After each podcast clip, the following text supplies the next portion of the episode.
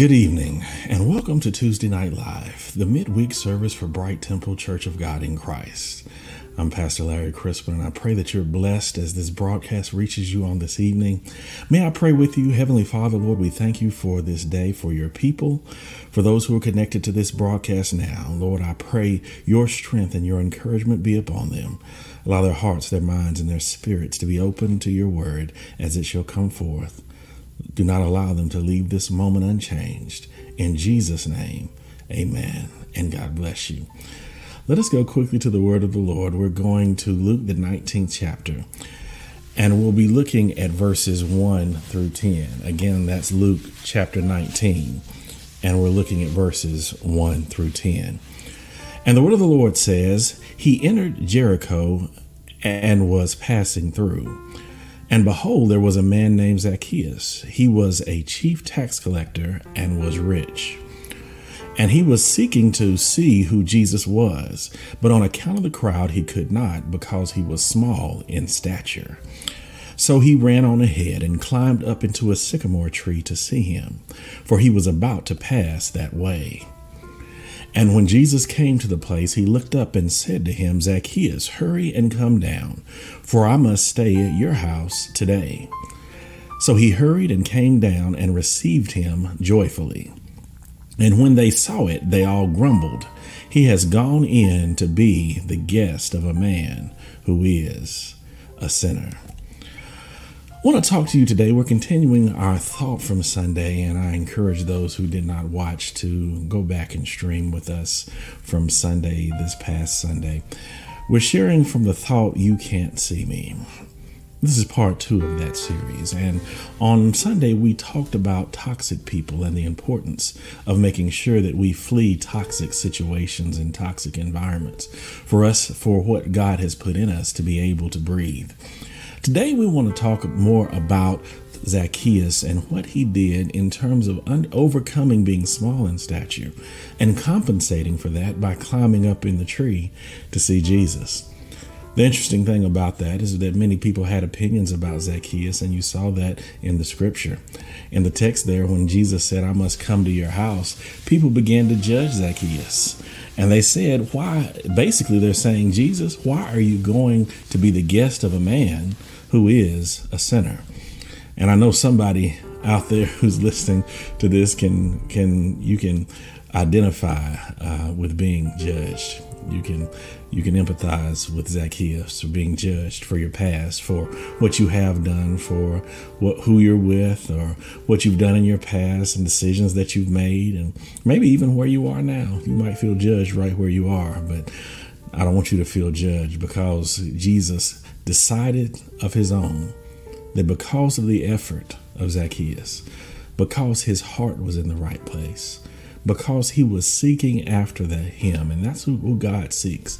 God desires people not who are in the right place not who have always done the right thing not who are situated in a sanctuary and think that makes them righteous. He seeks those who seek after him and that's exactly what zacchaeus was doing he was seeking to see Jesus. He wasn't seeking to be seen. And that might be a mistake of the text when Zacchaeus goes up into the tree. Someone might say this sinful man just wants to be seen. But to be clear and to clarify the text, Zacchaeus, it makes it clear in the scripture that Zacchaeus did not go up in the tree for the purpose of being seen. He went up in the tree for the purpose of seeing Jesus. He knew that if he stayed where he was because of he, he was of small stature, that he would not get a glimpse of Jesus. So then he ran up there just so that he could see Jesus for himself. And that's what Jesus wants. Jesus desires those who seek after him. And so again, he rises up in the tree not to be seen, not so that others can acknowledge him, but so that he can see Jesus. And sometimes your motives might be questioned by others. When you're trying to get closer to Jesus, somebody might question your motives. Like Zacchaeus, you might not be trying to be seen, but you're just trying to get a view of Jesus. You're just trying to see him. You're just trying to be close to him. You're just trying to develop a closer relationship with God. And sometimes, even in trying to do the right thing and trying to get closer to God, someone might question your motives. But Zacchaeus, he wasn't worried about anybody else. He was just trying to overcome his own deficiency in being small in stature. He was trying to get up in the tree so that he could see Jesus. And while he was there, while he was making his way to get a view of Jesus, yes, he was exposed. And Jesus saw him. Jesus sees you. Wherever you are in your situation, whatever you've done in your past, whatever you might even be doing now, you might not know no no person is perfect. But whatever situation you find yourself in now, I just want to remind you that Jesus sees you. And when I say that, I don't say that from a place of judgment. I say that from a place of rescue. I say that from a place of encouragement.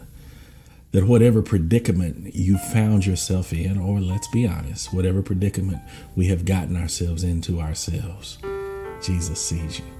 Jesus is aware of what you're dealing with. Jesus is powerful and compassionate enough to deliver us from wherever we are, even from our self inflicted wounds. Jesus, much like he saw Zacchaeus, he also sees us. One thing I want to note about Zacchaeus, uh, again, this was not a selfish move to get into the tree, but he exposed himself when he got up to the tree because Jesus was more clearly able to see him, even though Jesus, being omniscient, knows everything anyway. He knew every person that was in the place, but it was his choice to focus his view on Zacchaeus. So when he goes to speak to Zacchaeus, he says, Zacchaeus, he said, come down from the tree. I'm coming to your house.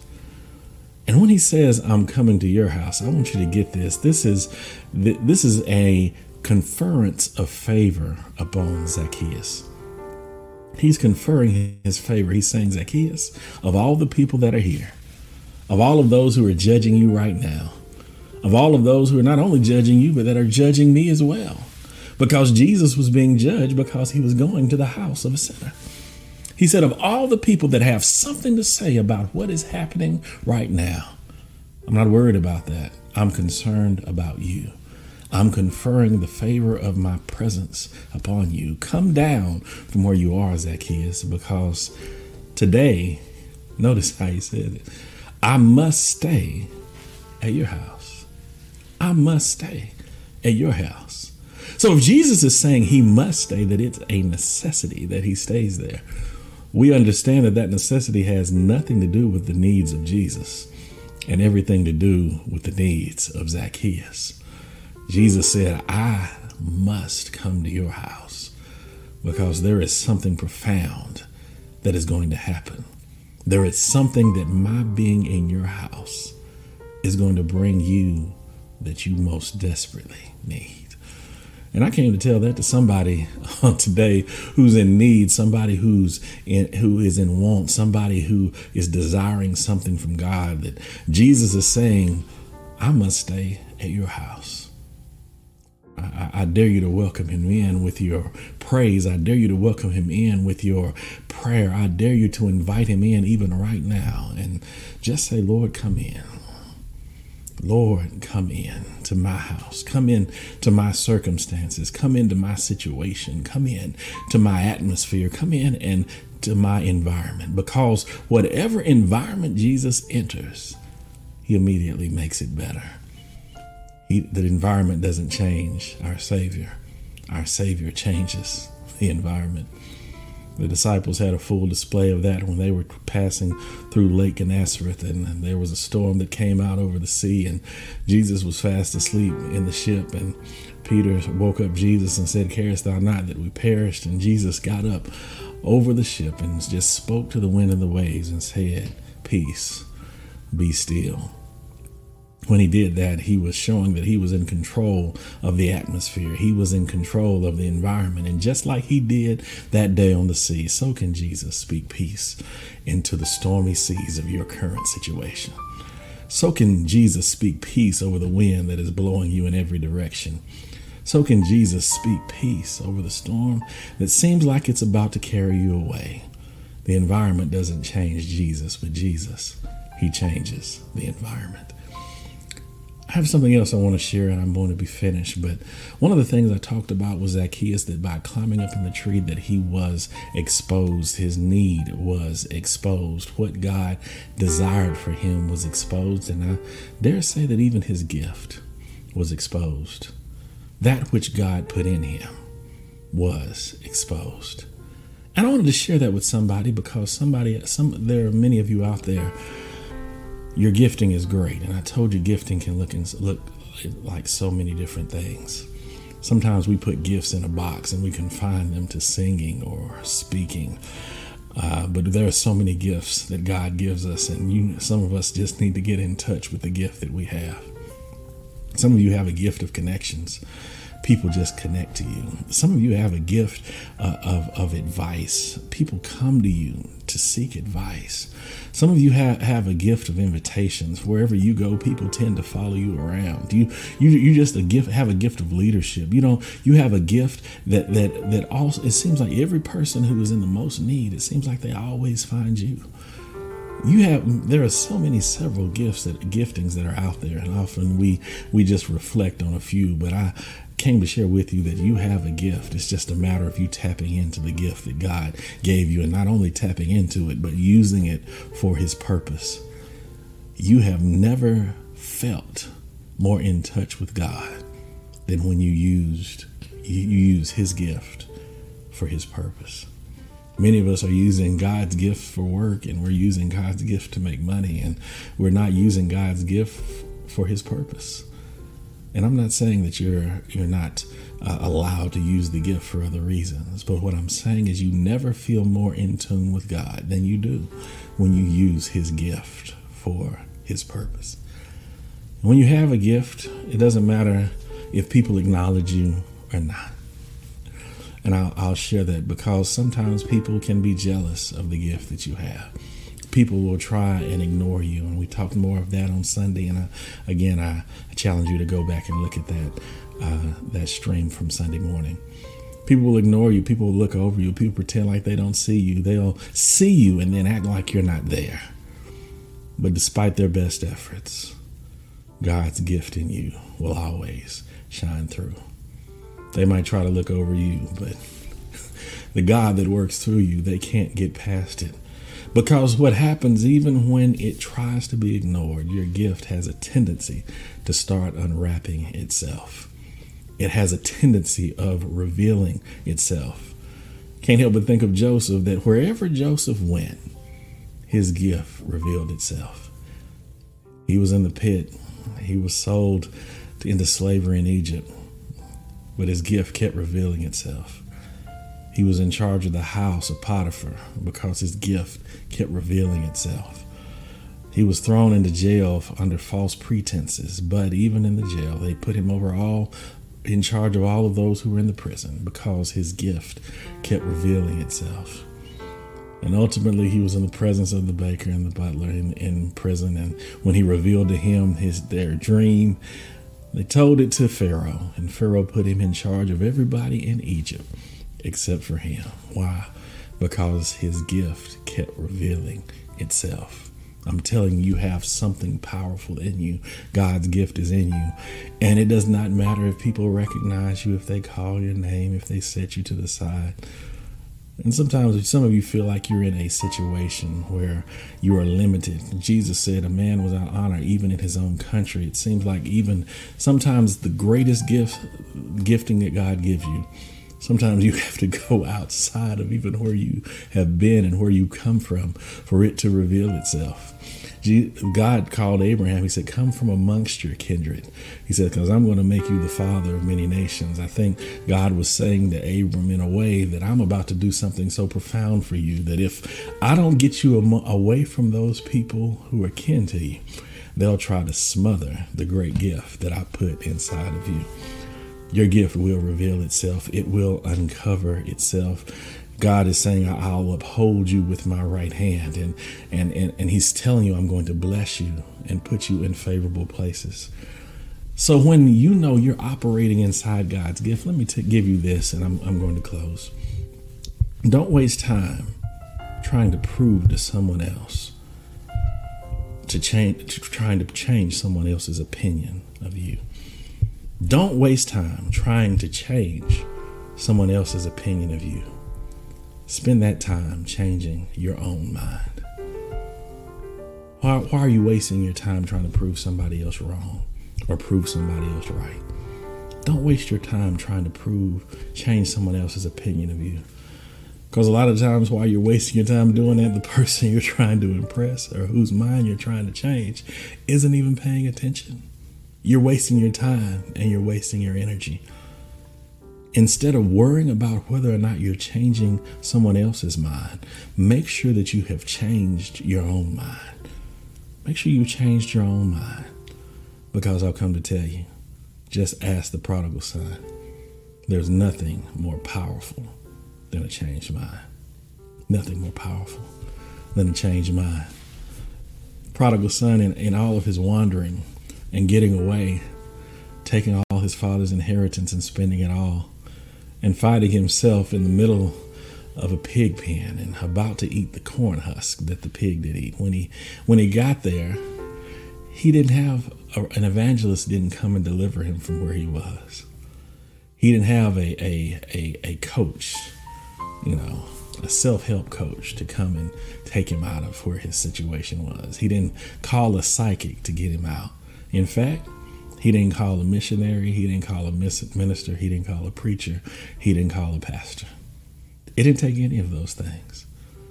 But while he was in the midst of that dire circumstance, he's, he, he changed his own mind. It says he came to himself, himself. His mind changed. He recognized that it would be better to be a servant in his father's house than to remain in the condition where he was. His whole circumstances, his whole life did a 180 simply because he looked himself in the mirror and he changed his own mind. I challenge you to do that about yourself. Stop wasting your energy on other people. Stop trying to prove somebody somebody wrong. Somebody said you're gonna be like your daddy. Don't waste time trying to disprove what someone else said. Somebody said you're going to wind up and be nothing. You're not going to have anything. Stop wasting your time trying to change someone else's mind. The most powerful thing that you can do for yourself is to look yourself in the mirror and change your own mind. And as I often say, it starts by looking at yourself differently. You want to live with a changed mind? Look in the mirror and attempt to see yourself the way God sees you. Can I pray with you? Heavenly Father, Lord, we thank you for these few moments that we've had with your people. Allow your word to penetrate our hearts, to reveal unto us that which you've already seen in us. Help us to live with a changed mind. Help us to tap into the gift that you've poured inside of us. Timothy says, Stir up the gift of God that is in us. Help us to do that, to work inside that gifting. And Lord, once we've started to work in it, make sure that we're using the gifting for your purpose. Because there is nothing that more strongly connects us to you is when we're walking in our purpose and using our gifts for your sake. And Lord, we ask all these things in thy Son Jesus' name. Amen. I pray God's blessings upon you. I pray that something that has been said has been a blessing, has been an encouragement to you, has strengthened your faith, has caused you to want to walk with Christ a little more closely, has caused you to look at yourself a little bit differently. I want you to look in the mirror. I want you to remind yourself that instead of wasting my energy trying to change someone else's opinion of me, let's make sure I'm living with a changed mind myself. Let's make sure that I'm looking at myself the way God desires so I can accomplish everything that He has for me to do. Be blessed. I hope and pray that each of you were touched and inspired by our service today. If you wish to partner with us, you can do so by Givelify. Download the app on Apple Store or Google Play and search for Bright Temple. If you wish to partner with us on Cash App, just look for Bright Temple in the to line, and in the for line, tell us the purpose of your gift. If you would rather mail your gift, you can mail us at Bright Temple, Post Office Box 453, Shelbyville, Tennessee 37162. Thanks in advance for your generosity, and we pray God's blessings on you and your gift.